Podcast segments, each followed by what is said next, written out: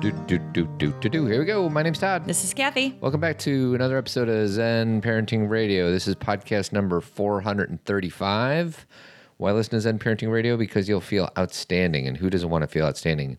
And always remember our motto, which is that the best predictor of a child's well being is a parent's self understanding. On today's show, we are going to be talking about intersectionality, Correct. which is a word you've been using for a while now. Yes. And uh, I watched the clips that you are going to uh, have me play, and I'm now more knowledgeable. Good. I'm So, so glad. hopefully, our uh, audience, our listeners, our friends out there will also become more knowledgeable about the term intersectionality. Mm-hmm. Um, I don't think we have any uh, events to promote, do we? No, summer, baby. Summer, baby. I'm Um, promoting summer. so, um, Uh, Let me just get started because I have two quick takes. oh, sweetie's got it. I need a soundbite for a quick take. I know. I'm not really a big fan of those two words, quick takes. You know, you're not. No, but I think what I have to share that it's basically that's what it is. Let's so let's hear it. Okay, so the first one is uh, so yesterday, today we're taping this on a Monday. Yesterday was my middle daughter's 13 year old party women's circle. And what is that? That is um, when there is a girl in our family who turns 13 or goes into this young adulthood, you know, teenage world. Um, we or I, because Todd Todd actually was able to come for a little bit because he watched the video, but um, I invite over um, all the women in her life who love her. Um, many of them are family and some of them are friends. And we sit around and we read a letter to her about a few things. Number one, about her and who You she is. We each write a letter. We each write a letter. Yes, it's not one letter composed by all of us. Each of us write from our own perspective. Um, and we kind of share information about how we see her and our experiences with her and memories with her, and also what we hope for her, and, you know, just giving our women's wisdom because, you know, the thing is is it's not about the party and it's not about you know dressing up and having food even though we did that too it's about taking a pause to focus on supporting somebody who is growing up and and taking a stopping in time and saying okay here's here's what i see that's wonderful about you.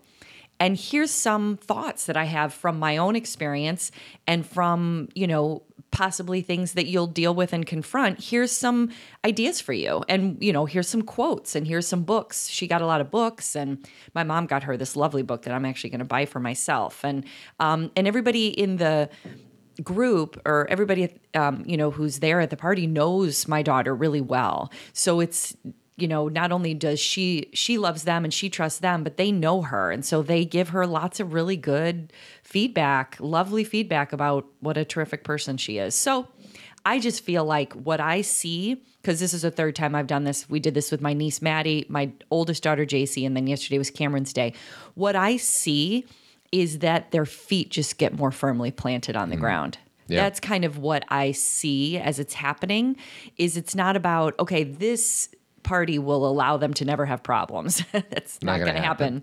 Um, what this is is they're more firmly rooted in the earth, in community, and in themselves. So when things happen, or as they grow, they have at least a sense of self. And you know, this is we we don't do enough ritual for our kids. We really don't. It is lost in our Western middle, upper middle class, whatever society. Correct. Especially, you know, you and I are not huge churchgoers, which is rich with ritual. Yes. And but that's what I do love about church Right. for the times that we do go. Right. Is I love ritual. Yeah. Yeah.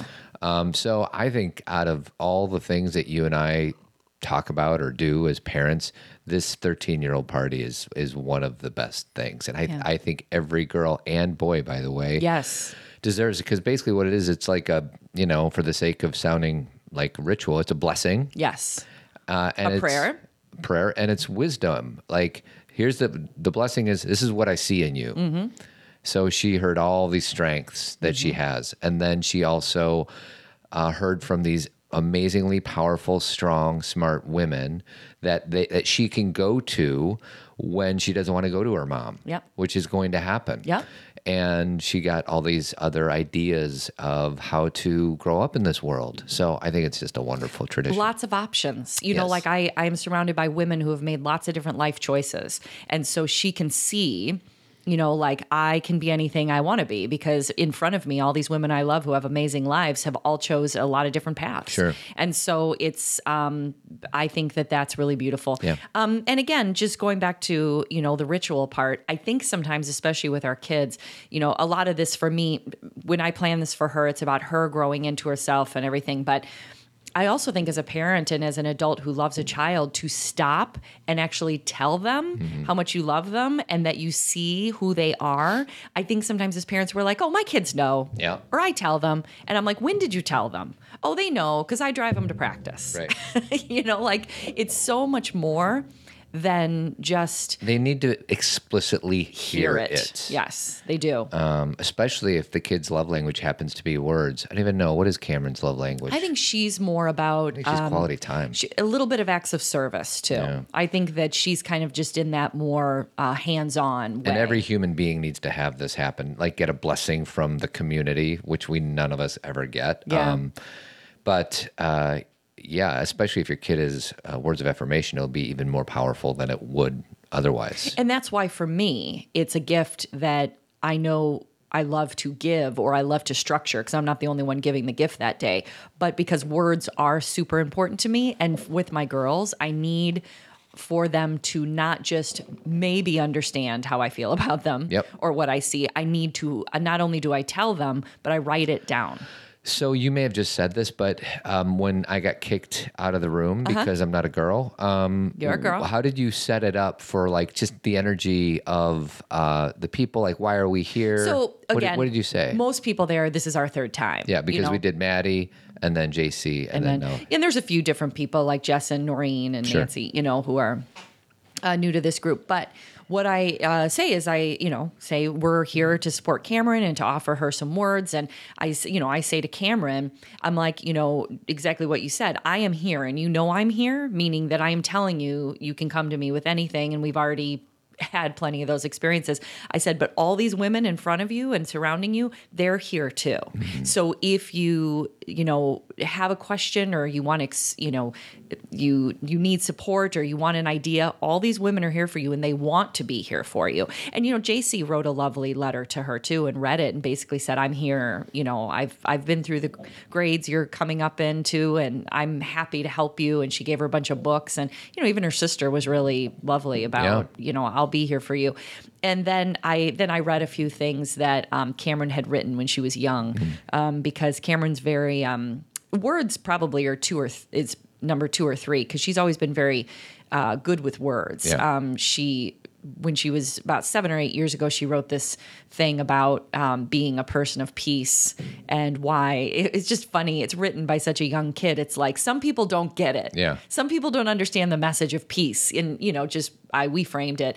And then there was another thing she wrote when she was in kindergarten. It was all phonetic spelling and it was about how to trust your specialness and the the last line of it was so lovely because it said you know if you if you like this life then do it. If you don't love your life then don't live like that mm.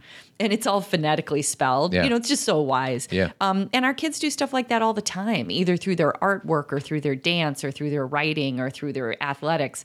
And we have to like So when you're saying our kids, you're talking about collectively. collectively, not just my Yeah. children. I mean, all of your children. You know, we've got to recognize it though. Sometimes our kids do things and we're like, yep, yep. And we got to stop Yep. and say, this is powerful.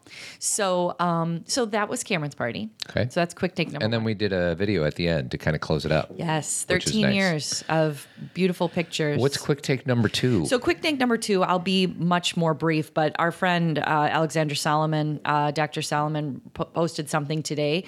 And, um, you know, Todd and I aren't going to focus today's show around what happened last week in Santa Fe um, uh, too much, but I do want to comment on this because obviously, if you listened to our show last Friday, where Todd and I are talking a lot more about uh, the organization we belong to, which is Moms Demand Action, and you know, we're talking a lot more about common sense gun laws, and you know, just really trying to figure out a way to um, make an impact here, right? For all of us to recognize that we all want the same thing, and how can we come together and make this happen?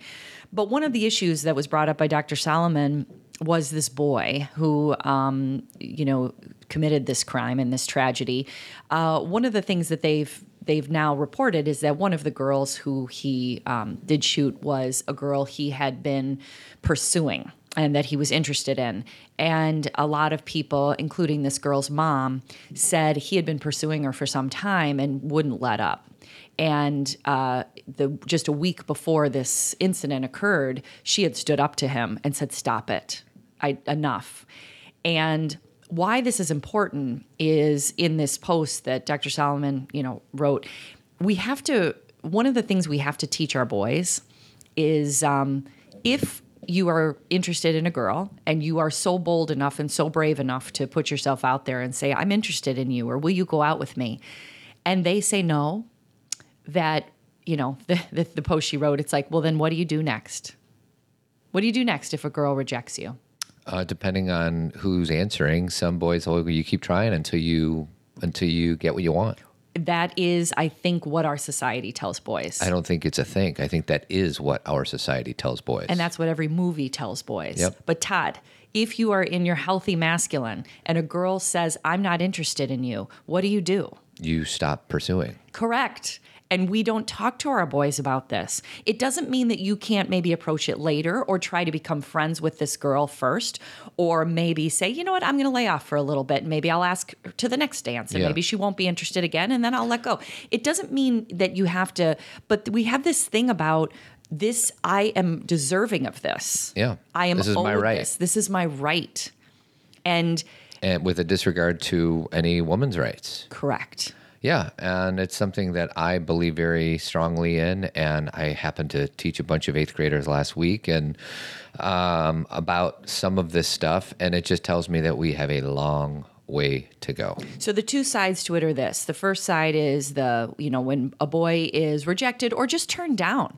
You know, they will feel it as a rejection and they may be sad. And as their parents, we need to offer them, you know, some support and say, mm-hmm. yes, this does hurt. Mm-hmm. Heartbreak hurts. It hurts in fifth grade, it hurts in seventh, and it hurts in high school. Well, somehow this boy was taught that this is okay and that his value is predicated on his ability to get girls. Exactly. And that is not, our value is not based upon that, but it's once again the lies that were sold growing up. and this, you know, not only is his value based on that, but that he is somehow has a right to it. Deserving. as if it's a one-sided issue. Yeah. Like if I want you, then I should be able to get you and you should be interested in me just because of this. Sure. And again, we don't know his thinking. I don't want to assume, but this also happened uh, was it in San Bernardino? There was another tragedy and the kid who did it uh, made a video Yeah. of saying this is to all the girls who Yeah. have rejected me, basically as if it, it- they were deserving because they weren't interested. Yeah. And this is we have to talk to our boys about that they can handle rejection. They can handle it. So, resource, um, watch The Mask You Live In. Yeah. It's on Netflix. It's a wonderful, um, it's a wonderful 90 minute, 120 minute, whatever it is, uh, portrayal about how these boys are getting railroaded into teach. They're being taught a, a lie. And how this then impacts the whole world, definitely women, definitely minorities, definitely I mean this is Well, and it- it- such a huge piece of the puzzle. and ourselves And ourselves, as men like this is not a healthy way to go through life so it's it impacts every single human being on this planet the idea of this toxic masculinity Yeah. and yes i'm going to use that word toxic even though some of my friends say isn't it just toxic behavior why do you have to attach it to masculinity well sorry guys that's just the way i feel Well, and it's it's more than that, Todd. Why can't we say what it is? It's it's masculine behavior run toxic. Yeah. It doesn't mean all men are toxic. Yeah, there's also healthy masculinity. There's mature masculinity. What we saw uh, in Texas last week was toxic masculinity uh, personified. To to a tragic point. Exactly. And the last th- thing I'll say is for girls, you know, what can we teach them? The thing you don't want to say to girls is when they are being chased by boys or when their hair is being pulled by a boy or when they're being pushed down by a boy and they're little to say to them, well, that boy just likes you. Hmm. Because as girls, we can't, we can't at a young age start to believe, or we can because we're told this all the time, but that if a boy is mean to us, cruel to us, pushes us down, or hurts us, then it means that he's interested in us that's not a great message either. So even and and for all the moms and dads out there who have said that, you guys, I've been on the verge of saying that too, Mm. because I've had all my daughters come home and say, "Oh, at recess they stole my shoe," or "A boy took this," or "The boy standing by." Skylar just said a couple weeks ago, "The boy standing behind me and you know in this performance Yeah. was pulling my hair." And there's part of my like 1980s upbringing that wants to go, "Well, he just likes you," and that's not a great message. So what do you say? What did you say to Skylar when she said that? Uh, yeah, I just asked more questions about it. Like, um, you know, did it hurt? Mm-hmm. And she's like, no, but it's annoying. And I'm like, so maybe you can just move over a little bit. Kind of like, obviously, there's many things she could do. She could turn around and say, please don't do that. Yeah. She could move over. But the, I did. It wasn't really about what to say. Yeah. It's about don't say. Yeah, well, he likes you. that, right. Right. So those are my quick takes, Toddy. All right, sweetie, good job on the quick takes. Well, thank you. um, intersectionality. So first, I'm going to read because, um, you know, as Todd did last week, let's just have a basic understanding of what this means, and then I'm going to have Todd play a video that I think gives a better definition than, you know, a little more um, uh, easy to understand definition. But intersectionality is the interconnected nature of social categor categor. Can, can you say that word? Categories? Categorizations Categorization? such as race, class, gender, um, and they're regarded as uh, they create an overlapping and interdependent system of discrimination or disadvantage. Um, so that's a very like you know Oxford Dictionary kind of definition, but.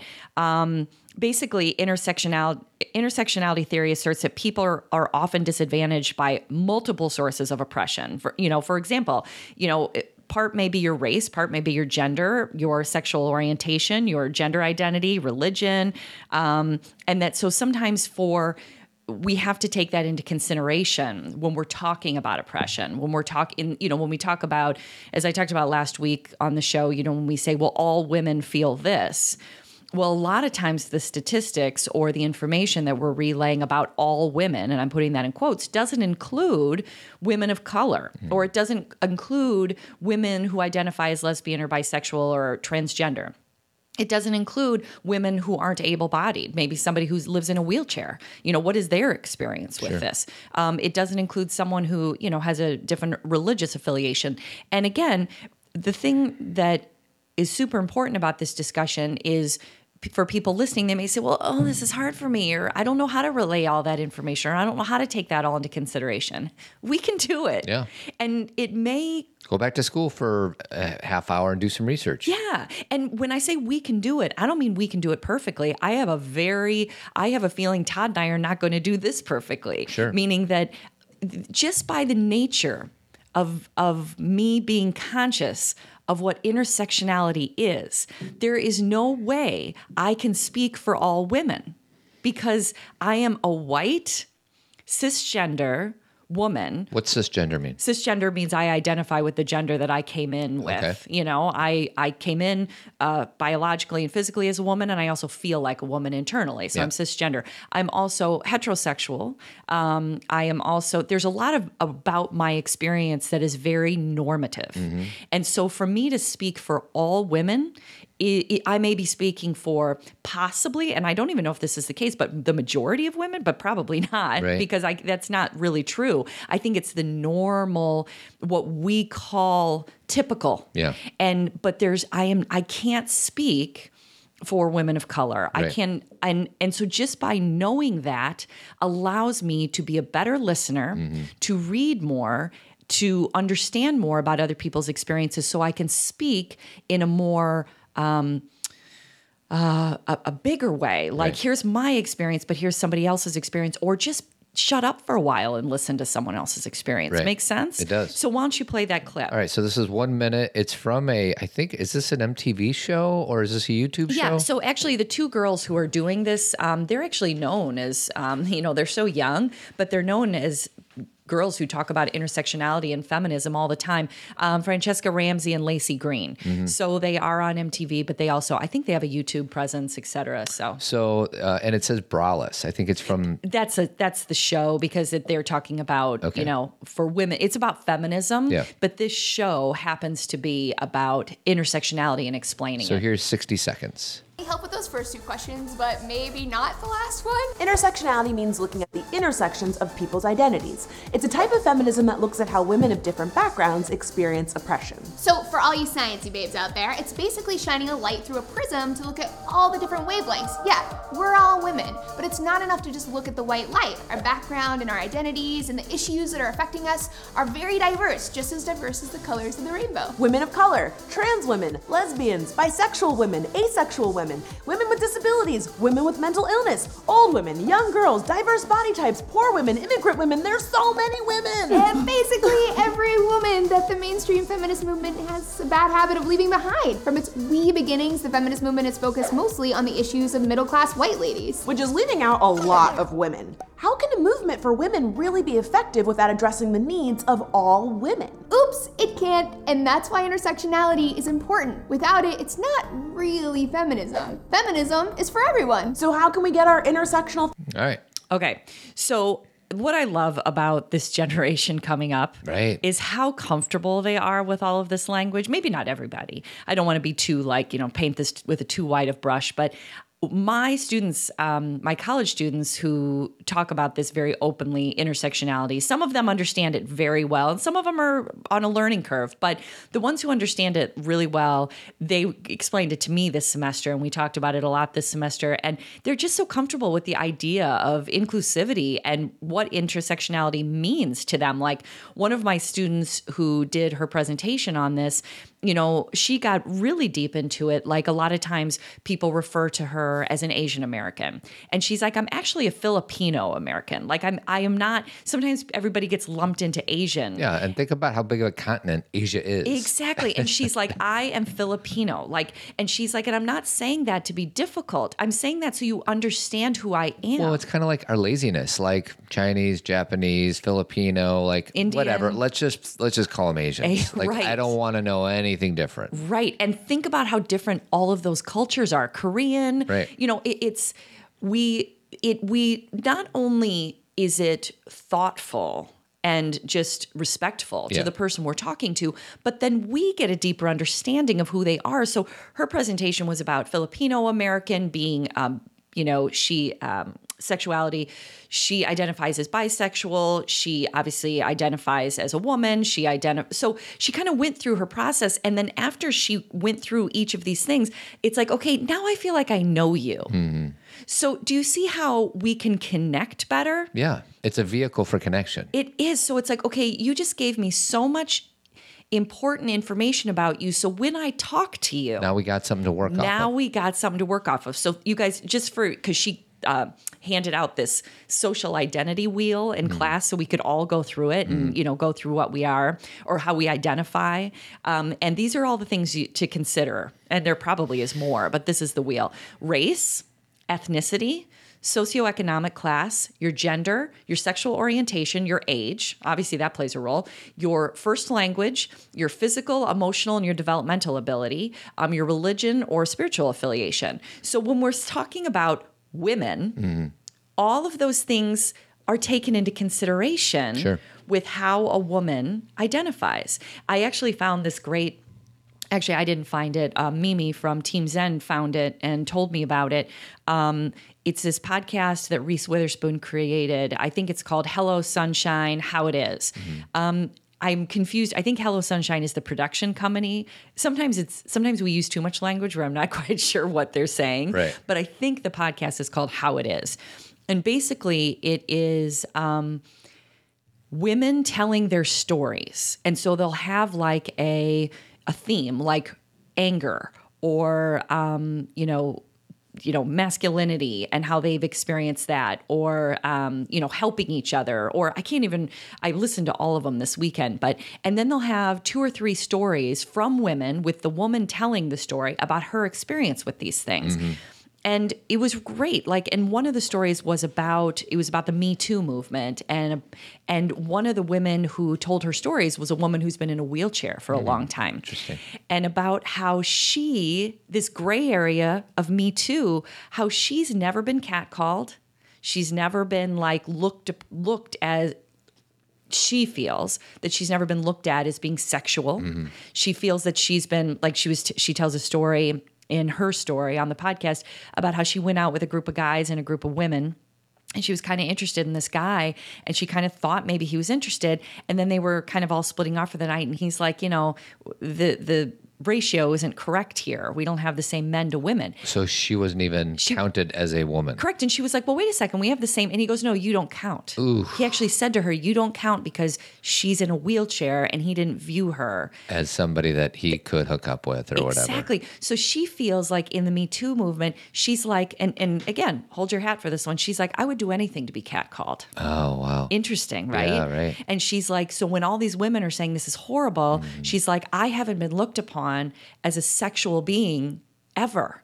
And so the idea of having, she goes, so when I read these, you know, these posts of people saying this is so horrible, she's like, I have moments of, I would do anything to be looked at as a sexual being. So now you may say, well, that's so messy. Yes. Yeah, This, is whole thing so is messy. just by its by its definition, by its creation. It's Yes. like subtle, nuanced things between this and that. Yes. So that's so that's the conversation. So again, the podcast again, how it is. I have a paragraph on it. Oh, you want. good. Please read. Hello Sunshine. It's hello-sunshine.com. Hello Sunshine is on a mission to change the narrative for women, founded by Reese Witherspoon. We're a media brand anchored in storytelling, creating and discovering content that celebrates women and puts them at the center of the story. Tell big stories, big and small, funny stories, complex stories, those that shine a light on where women are at right now and those that help chart a new path forward. And so some of the women I had never heard of before, and many of them are famous women. So it's kind of like you're getting stories from every type of woman that's out there, or, you know, they're just getting started. So, you know, there'll be a lot more to come. So I guess um, what I, the, probably the most important thing, and I think I've said this like two or three times, is just recognizing the differences between us. And this is male and female, Sure. or however you identify. Like that when we say, you know, Todd and I, we're very aware, or we're becoming more aware of who we are and how we, just by the nature of being who we are, we can't speak for everybody. Mm-hmm. And that we are also going to often defer to our experience and maybe even say things like, oh, men and women, but really it's just our experience. Right. I can't speak for all women, even the women who are very similar to me in all of these categories. You know, I have a lot Have a of whole women- different lens. whole different lens. Because why? Because of their life experience. Um, one thing, this is not exactly intersectionality, but it, it kind of bothered me last week. Of course, after the tragedy in Santa Fe, there was a lot of, again, back and forth on social media about what we need to do.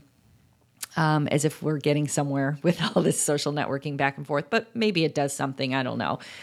But one person that I happened to be reading who I knew, she was like, you know, listen, it- you know, it's not about gun laws. It's about the fact, you know, she brought up mental illness. She's like, because I had a family member who was shot and she was shot by someone in our family who was mentally ill. Therefore, this issue is only a mental illness issue. Okay. First of all, I will say it's a tragedy no matter what. And I feel so much pain for her that her family had to go through that. Like, I don't want to not acknowledge how horrible that is. But that was your experience. And it doesn't mean that's the case for every single person and family. We can hold our experience as truth and say, in my life, this happened and it was real. So I learned more about mental wellness, or I learned more about someone who's struggling. Maybe they shouldn't have access to guns because they were struggling. And we learned that in our family. But that doesn't mean your story applies to everybody else. And that doesn't mean that we should base every law and decision on your one family's situation. And I think that's where we get into trouble, whether talking whether you're talking about sexism or racism or whatever. Like, you know, most I don't know, maybe self-proclaimed racist or somebody a normal person would identify as a racist viewpoint. they probably have an experience where they can pull something Correct. up and they're like, well, of course this race is bad because my brother got mugged by this type of person. Correct. And it's while that may be true, that's in an individual perspective. That's That's not all. that's not all and that's that's i mean that's what it's this is all about. It's the wholeness. It's to be empathic. Empathy is not is not viewing the view is not viewing the world through our own lens. It's viewing it through as many others as we possibly can. And it's a muscle that you need to build. And it's certainly not an easy one but one that we can absolutely do. And that and again that we can hold both as truth. Mm-hmm. If you were mugged or hurt by someone that is true. And that was painful but that doesn't then become a they and us against them it's not like because this person of this certain race or this certain gender or this you know of this community hurt me that means all people who look like them or live in the same area will hurt me As soon, those, that's where those pronouns are dangerous. Yeah, they sure as are. soon as you say they, um, it's it's no longer we. As long Correct. as soon as there's a division Yeah. between this entity and that entity, that's when you get in trouble. Or, You know, that picture, that beautiful picture from standing on the moon, and you look at the big blue planets, this big blue marble. And I don't know, for some reason, that visual helps me. Like we're all a, we're all human beings. I know. First and foremost. Yeah. We don't need to divide the way we do. And again, when Todd's even saying it, it sounds almost cliche, like we've been hearing this our whole Sure. lives. But because I know Todd's done so much deep work around this, it means something bigger. Like, you know what movie Todd watches all the time? He watches Apollo 13. Oh yeah. And I think it's probably for those reasons, like what um, you know, what you see when you're up in the air and Mm-hmm. what you know up in the atmosphere like that, and the experience of looking back on the Earth and recognizing that you know these all these silly things that we do, Right. all these silly things we do to divide.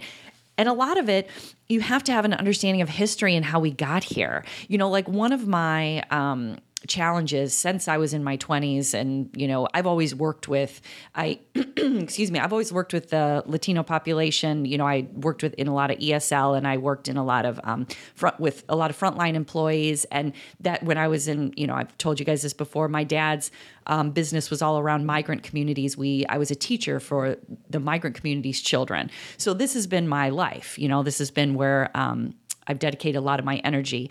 And it's been interesting once I became a social worker and I would talk to people about what I do, and they would have um, kind of the mentality of, well, that community or these people could be doing better if they would just work harder. Okay, which would always make me laugh because the communities I worked with, I'm not even going to try and generalize and say all people of Latino heritage or you know because Yeah. then again I'm Right, I'm, you're doing the same Then I'm doing the same thing, but I've never worked with a hard, harder working community than the people I've worked with. And my college students, Mm-hmm. Right. what do I tell you about my college students? Because a lot of my students at Dominican are, uh, you know, of Latino descent. They work a full time job. They're often in a sport. Um, they are very committed to their communities, and then they're in school full time. Yeah. and then they're in my eight thirty a.m. class, Yeah. exhausted Yeah.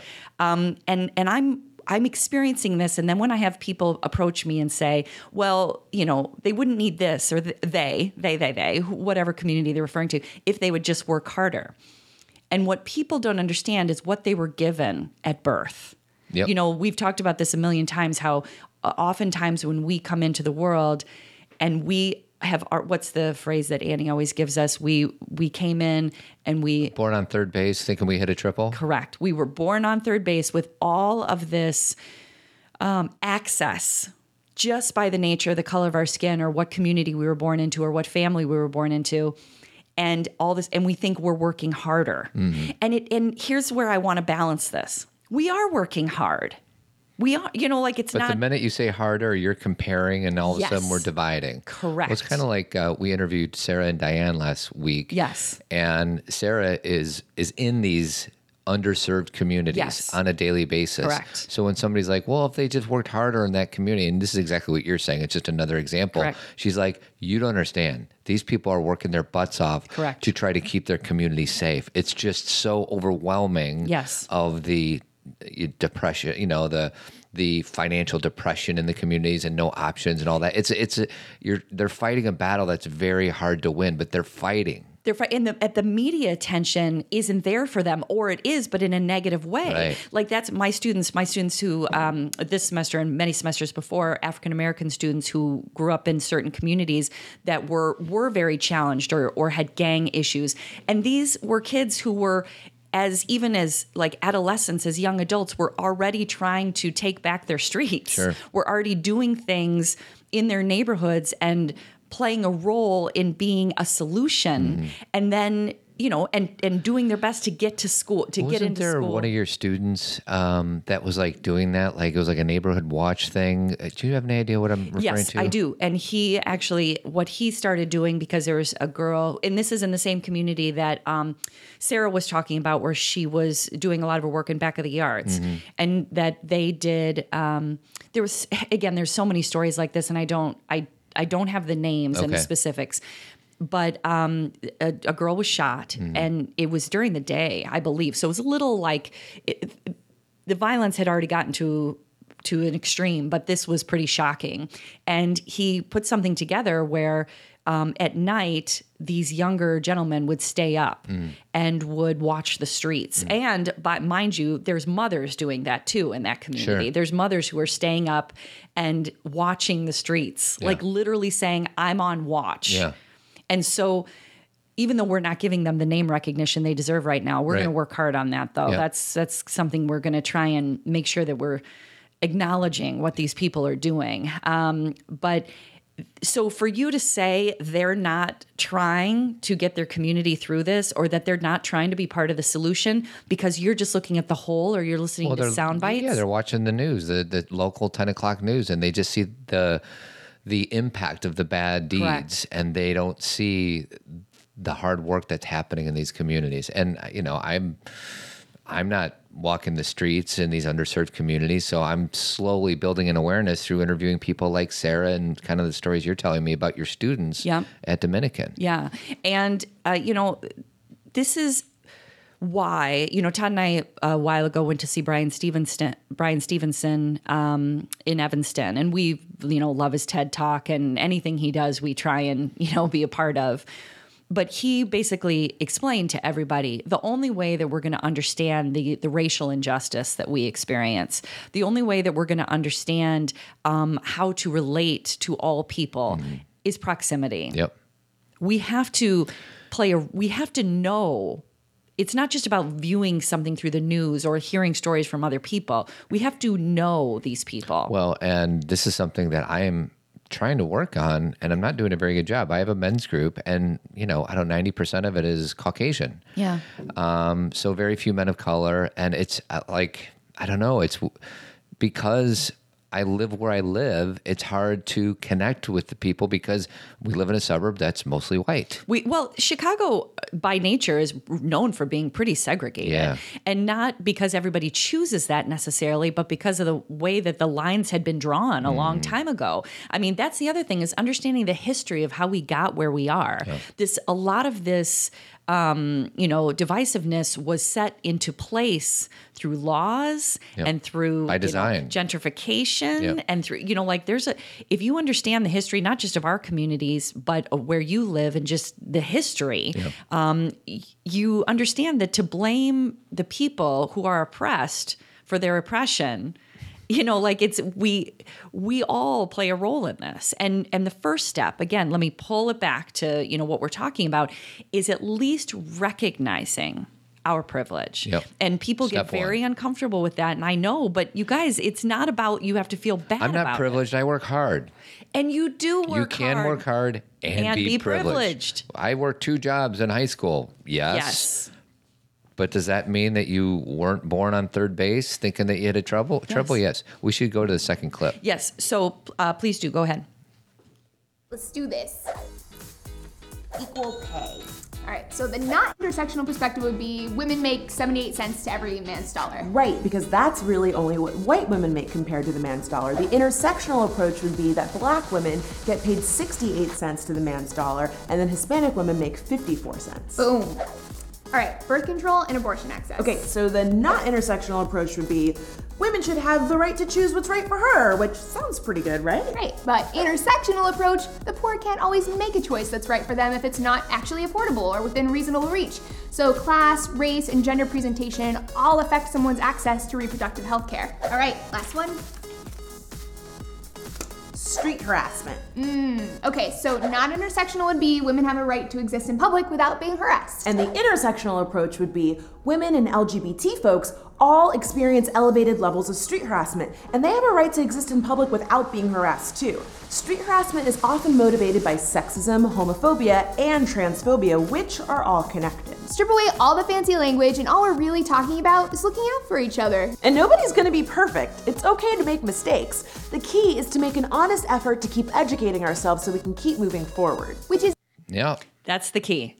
And let me say, Todd and I are, and will always be for our entire lifetimes, in the midst of education. Yeah. Because every time you meet someone who is different than you or who has a different life experience, your world expands and you open up to new ideas. I mean, how often have we said, you know, like um, my friends who their children have come out and then they have this totally better understanding of the LGBTQIA plus community where they're like, okay, now I get this.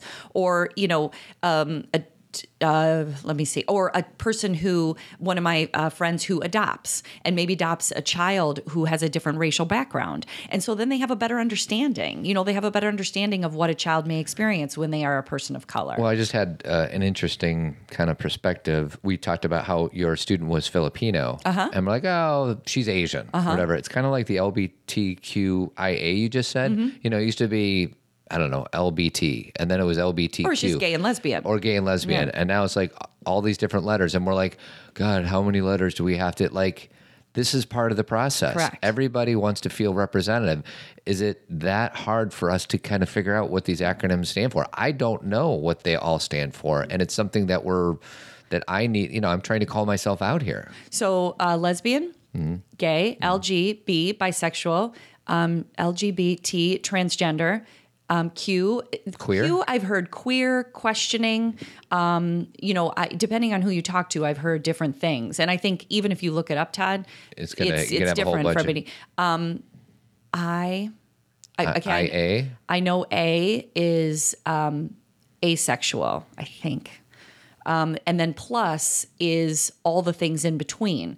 But like, look up I for me because I want to make sure I get it right. Um, let me see if I can find it. Um, but what I will say is, as I mentioned on last week's show, or few I stands for intersex. intersex. Okay, and and is A, A stands for asexual, Asexual. or allied. or allied? See, And this is from the Chicago Tribune. You know, there's been a probably a thousand different Google Yeah. searches on it. I happen to pull up the Tribune, but yeah, it's it's interesting. Well, and here's why. What Todd said is the most important thing. Not everybody wants to be seen. Everybody should be seen. If you feel like I, I do in the world that when I am seen and understood, even from my own partner, even from Todd right here across from me, that he understands me on a really deep level, like how I feel as a woman, how I feel as a human being, how I feel emotionally, or how I feel like an introvert, or how I feel like a more, um, you know, sensitive person, and you get that about me, I feel more connected to you. So then imagine somebody who you know, not only maybe has all those things I just said, but also identifies different sexually or it identifies differently eh, gender wise. They want that to be understood Yeah. because if you don't know that about me, then you don't understand me. Yeah. And so imagine children who are having that experience and their parents are like, no, that's not real, or that doesn't exist, or I don't get that, or I don't want to have to understand that. That child right there is like, then we're going to have like such a distance between us Yeah. because this is such a big part of who I am. And all we have to do, you guys, we don't have to solve anything. We don't have to, you know, we can, like me, like I learn about this all the time. I teach this and I still have to have Todd look it up for Sure. me. It's okay. Right. But I'm willing to look it up. That's the non-perfection part of it. Correct. You, you educate yourself. That's what it means to go back into Stretch Google. yourself. Maybe, you know, somebody who is just starting out probably doesn't even know what TQ stands for. Right. Um, that's okay. Look now, at it. now right. you do. Now you do. or and then you know it keeps on going on and gets even more pulled apart and stretched out and and more people want to feel represented. So if like you have a pretty good handle on it, I'm sure there's something more you can learn. Correct. And and I think the thing, the reason that we pull into our shell and we say this isn't right or this shouldn't be this way is we often this is just normal human behavior. We feel comfortable around people who are very similar to us. It's, you know, why sometimes communities look alike. Yeah. You know, um, there is a feeling of when someone We all want to belong. we want to belong. And when I see other people or experience other people who look like me or who speak like me, then I feel comfortable in that community. That's there's an okayness in that, meaning that there's a belonging. But when that then turns to, and then what you're doing is wrong, mm-hmm. or my community is the only way, and your community is wrong, or even worse on that individual level, I'm not even willing to get to know you or to listen to you because you're not like me. That's where we have a problem Yeah. um, because the interesting thing is is the people that you meet who you know people our age that we've been able to meet or my students who are so much younger than me or my daughter's friends who are so interesting and um, when you meet these people you your world expands. You like you not only do you have this sense of wow there's so much out there than what i knew then you but you also have the grassroots level that grounding level of and we're all the same. Yeah. like I, they've had life experiences i haven't had where i just am a listener and a participant in in you know observing them and having them tell me everything. But then i also recognize oh that's how i feel. Oh that's exactly what what what i experience personally. So we we recognize our differences and our similarities at the same time. I'm uh, watching the show This Is Us. Yes. And I'm behind. I'm at the end of the first season. So if you are be- behind, if you're in front of me and you haven't watched the whole first season, you might want to know what I'm about to say. But um, Randall. So are you giving a um a warning that Yeah, they morning listen? if you don't want to hear. But so Randall's one of the characters, and he has a father named William, uh-huh. and he just died. Okay. And uh, Randall didn't know a whole lot about his dad because he learned about him Later well in into life. his adult life, and he was preparing the eulogy. And uh, William, and he realized uh, through different stories how he his father. Um, connected with these people like the mailman and uh, this other long lost friend of his, and how William's life he impacted so many people in such a sweet, subtle, positive way by these small Gestures. gestures of getting to know somebody. And I just watched it yesterday and it was really powerful. I love the show. Um, and I know that most other people, there's a lot of people out there like me, um, but it's soul to soul. It's like we, whether the person is old or young or black or white or brown, we are all souls traveling around in this body. Correct. And This is our this is the mask that we wear. and our ego wants to divide. Yes. And our soul wants to combine and collaborate. Yes. And I, I learned from a TV show, like you know, our own our own mail lady. I'm starting to slowly get to know her, even though she's been our mail lady for a decade. Oh, I love Mary. I know you do. But I sit outside, and sh- when she brings the mail, I'm always there, so Yeah. I get to chat with her. But these are, and this is this is what it's all about. Like this, you know, for those people, I, you know, I talk with a lot of women and men who say sometimes they feel empty or they, their lives don't feel what they thought it would feel like, or you know, they have they are married and or and they have children and they have a job, but they still feel empty. It's like venture out there and talk to people. it's about relationships. Relationships. It's not about money. It's not about stuff. It's not about your house. It's not about sexual conquests, guys. It's about authentic relationships. As a white man on this planet, um, it's my relationship with my wife. It's a relationship with my kids. It's a relationship with other men. that are the same and different than you. Right. Yeah. Um, and it's relationship with myself. Like as you say, it all goes back to relationships. It does. And that's and so when Todd and I on the show talk about what is, you know, when people try and narrow down what the show is about in regards to parenting, um, connection and relationship. That's Yeah. it. If you can maintain a connection with your children, with your partner, with people who are like you, with people who are different than you, with people who are older, younger, and you see them as human beings that are no different than you Mm-hmm. regardless of what they have or where they you know it's it's it's we don't need to look up or look down just look across Yeah. like people who maybe have more than us are not better than us Right. and people who are less than us we are not better than we are all doing the same thing. It just shows up in different ways. And and i know for many of you when i say this it's like well yeah that sounds good.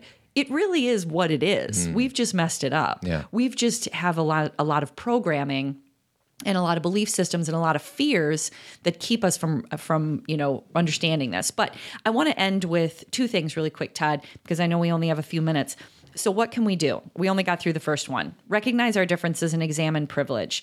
Um, avoid oversimplified language. This is what todd and i are working on in this show is not saying all women all men or thinking that he and i understand what all groups are experiencing we definitely are going to talk about our experience, but we're also going to acknowledge that it may not be the truth for Yeah. all people and that we honor that. That's not a, well, it should be our way. Right. We honor everybody's way. Um, but, but you and I only have an expertise in our own life. Right. So on the show, uh, we'll do our best to be, um, not perfectly, because we don't do it perfectly, but do our best to be inclusive Yes. um, to seek other people's point of view and to listen to each other. This is exactly what Todd was just saying about William. Like, get out there, man. Mm-hmm. Talk to the people in when you're in line at the grocery store. Talk to your friends, or your kids' friends, and not in an annoying like "talk to me, you must be with me," but just be a kind human. Yeah. I saw a shirt, and we'll probably sell this at the next conference because our shirts this year said "believe, believe in the good" or Yeah. "be the good." Just be a good human. Mm-hmm. Just be a good human being. That's simple. It's that simple. Um, listen to each other. So I'm a talker, as you guys know, and I have to practice shutting up sometimes and not thinking that I know what, even if I've read about it or my students have given a report on it, I don't know what everybody's going through. Sure. You know, I got to listen. Um, and then, uh, you know, practice things like for us women, feminism, practice that through a broader, more inclusive lens. Like it's, you know, not all women feel the same. Ask how women of color are experiencing this. Be open to their experience. Acknowledge what you don't know. Um, you know, you know, women of different se- sexual orientation or women who aren't able-bodied. Like let's let's hear their perspective. And then of course show up, man. You know, like and this is where, you know, all all the children who are being harmed um, black brown caucasian you know young old we got to care. These are our children. These are children you know i think a lot of people have said this but glennon talks about this a lot. Every kid is our kid. Yeah. it's not if that kid looks like my kid then i'm sad about it. Every kid is our kid we can't i- as individuals do it all Well, and we sometimes, uh, you're talking about our kids. I think sometimes we devote too much attention to our own children at the expense of whatever your daughter's friend or your or somebody you cross on the street. Like we are just so narrowly focused Yes. on our little worlds. Yes. And what Cathy and I think are trying to say is expand, Expand. What your world really is. even if you know for some of you you may hear like oh i'm already so busy already or my life's so full you don't you don't have to necessarily do meaning you don't have to like a lot of times we're like okay then what do i do? What do i do? Just be open. Just read different stories read different authors you know read about other people's experiences in the world. Don't read just people who are just like you. Like that's the books that i love where someone's giving me a perspective. And i, I want to just um, say a few names of people that are really working on intersectionality especially intersectionality in regards to feminism. Um, the two girls of the video you just shared franchesca ramsey and laci green uh, laverne cox rosario dawson uh, kimberlé crenshaw who actually did the ted talk in 2016 about intersectionality she's really the person i think who used that word the first time so kimberlé crenshaw's ted talk is a must uh, Luvvie ajayi who you talked about a few weeks ago and i follow her We'll include these on the show notes. Yes, As I'm far just- as resources. Exactly, and I'm just throwing them out there so you guys know. These are just like a very short Yeah. list. You you put in you know experts in intersectionality. Start following them Mm-hmm. on Facebook. Start reading what they're saying. Read their books. Like uh, his, I'm not very good with his name. Ta Tanisi Coates. oh, yeah, that guy. You know, when I read his book, you know, Between the World and Me two years ago. I mean, read his writing understand it's like it, it takes a film off your eyes where you're like wow i hadn't even recognized Yeah. that um, these are or bryan stevenson for that matter and what he experiences Yeah, you want to get your socks, knock, socks knocked off. Watch his TED Talk. Yes. 18 minutes and it'll blow you away. And if it doesn't, let me know because it will. He's will. just extremely talented and gifted and introspective and sees the world in a very compassionate way. And that's the thing. You got to, he's what we call a beautiful man we need role Yeah. models. He's Yeah. one of them. Yeah. So, and they're out there. You just got to seek it out instead of like get lost in your app on your phone. try something a little different. So let's do this, you guys. Let's. Um, this is part of what our message is of Zen parenting, and and know that we're practicing. We're not the teachers. We're just willing to talk about it, Yeah. um, and share our own. Uh, challenges or um, lack of perspective, and now opening perspective. Um, join us, and I think it'll help us in all of our relationships. And um, uh, when I say join us, I mean join us in in being willing to recognize these things, Yep. right? Can I talk about Team Zen? Sure, go ahead. So Team Zen is a uh, monthly thing that you and I do, my sweetie. Um, we do two Zen talks a, uh, a month. It is a live Q and A. It's a Facebook community. You get discounts of everything in our Zen store. We actually just did one last Friday. We got another one coming up a week from Friday. We would love to have you. We're running a special for the month of May where it's uh, free for the first month. I don't know how long we're going to keep that going for, but for now, it's free. So go to uh, our webpage, zenparentingradio.com, uh, and look up Team Zen. Uh, and then I do coaching. So if you're a guy out there and you want uh, to do some goal setting and work on some things and unstick uh, the parts of your life that you might feel a little stuck on, uh, first session is free. I have a men's group at thetribemensgroup.com. Do you have anything coming up there, sweetie? Uh, summer. I mean, I do, but most of them are are uh, there, there's nothing public. I have. Are you ready for the summer? I am. Are you ready for the good times? Yes. Do you know what movie that's from? Yeah, that's from Meatballs. Very good. I know. Bill Murray's first feature film. Yes. Um, and then don't forget about Jeremy Kraft. He's a bald headed beauty. He does painting and remodeling throughout the Chicagoland area. Go to avidco.net and he'll treat you right. Um, that's it. Anything else, my darling? That's it. Um, thank you for listening. And uh, we did the interview last week about common sense gun law. So if you missed it, because it came out on a Friday, usually our podcasts come out on Tuesdays, go back and listen to it because these two women are something special, Diane and Sarah. So And it's it's two parts. yes, it is two parts because it was so good. We needed to speak longer than we usually do. So everybody have a good week. We love you. Um, we're all in this together. Let's take care of each other. And um, as Todd would say, Don't steal my line. I'm not going to. Keep trucking. Adios. Thanks for listening, everyone. We appreciate you. Remember, you can subscribe to Zen Parenting Radio so you never miss an episode. And feel free to leave a review on iTunes, it helps people find us. Do you want more Zen parenting? Check out Team Zen. It's a $25 monthly subscription where you'll get two live Zen talks with an opportunity to ask Cathy and I questions live. If you can't join us live, you can still access all Zen talks through the Team Zen podcast app. You'll have access to all previous Zen talks, connect with like minded people through our private Facebook page. We have a book club and get discounts on everything that we have to offer. Interested in inviting us to speak at your conference or organization? Go to zenparentingradio.com and submit a speaker request. While you're there, check out our upcoming events or you can purchase one of my three books. Guys, want to achieve a better work life balance or deepen your relationship with loved ones? I have good news. I coach guys. We can talk in person, by phone, or FaceTime. You choose. First session is free. And if you're in Chicagoland, contact me about the tribe. It's a men's group, and it's an opportunity for guys to come together and talk about what really matters. If you ever shop via Amazon, you can help us out by going through the Amazon link under Support Us on our homepage. It doesn't cost you a thing, but we get a small commission from Amazon. Finally, I want to give special thanks to our two foundation partners, the Tree of Life Chiropractic Care and Avid Painting and Remodeling. Thank you for your love and support, and keep on trucking.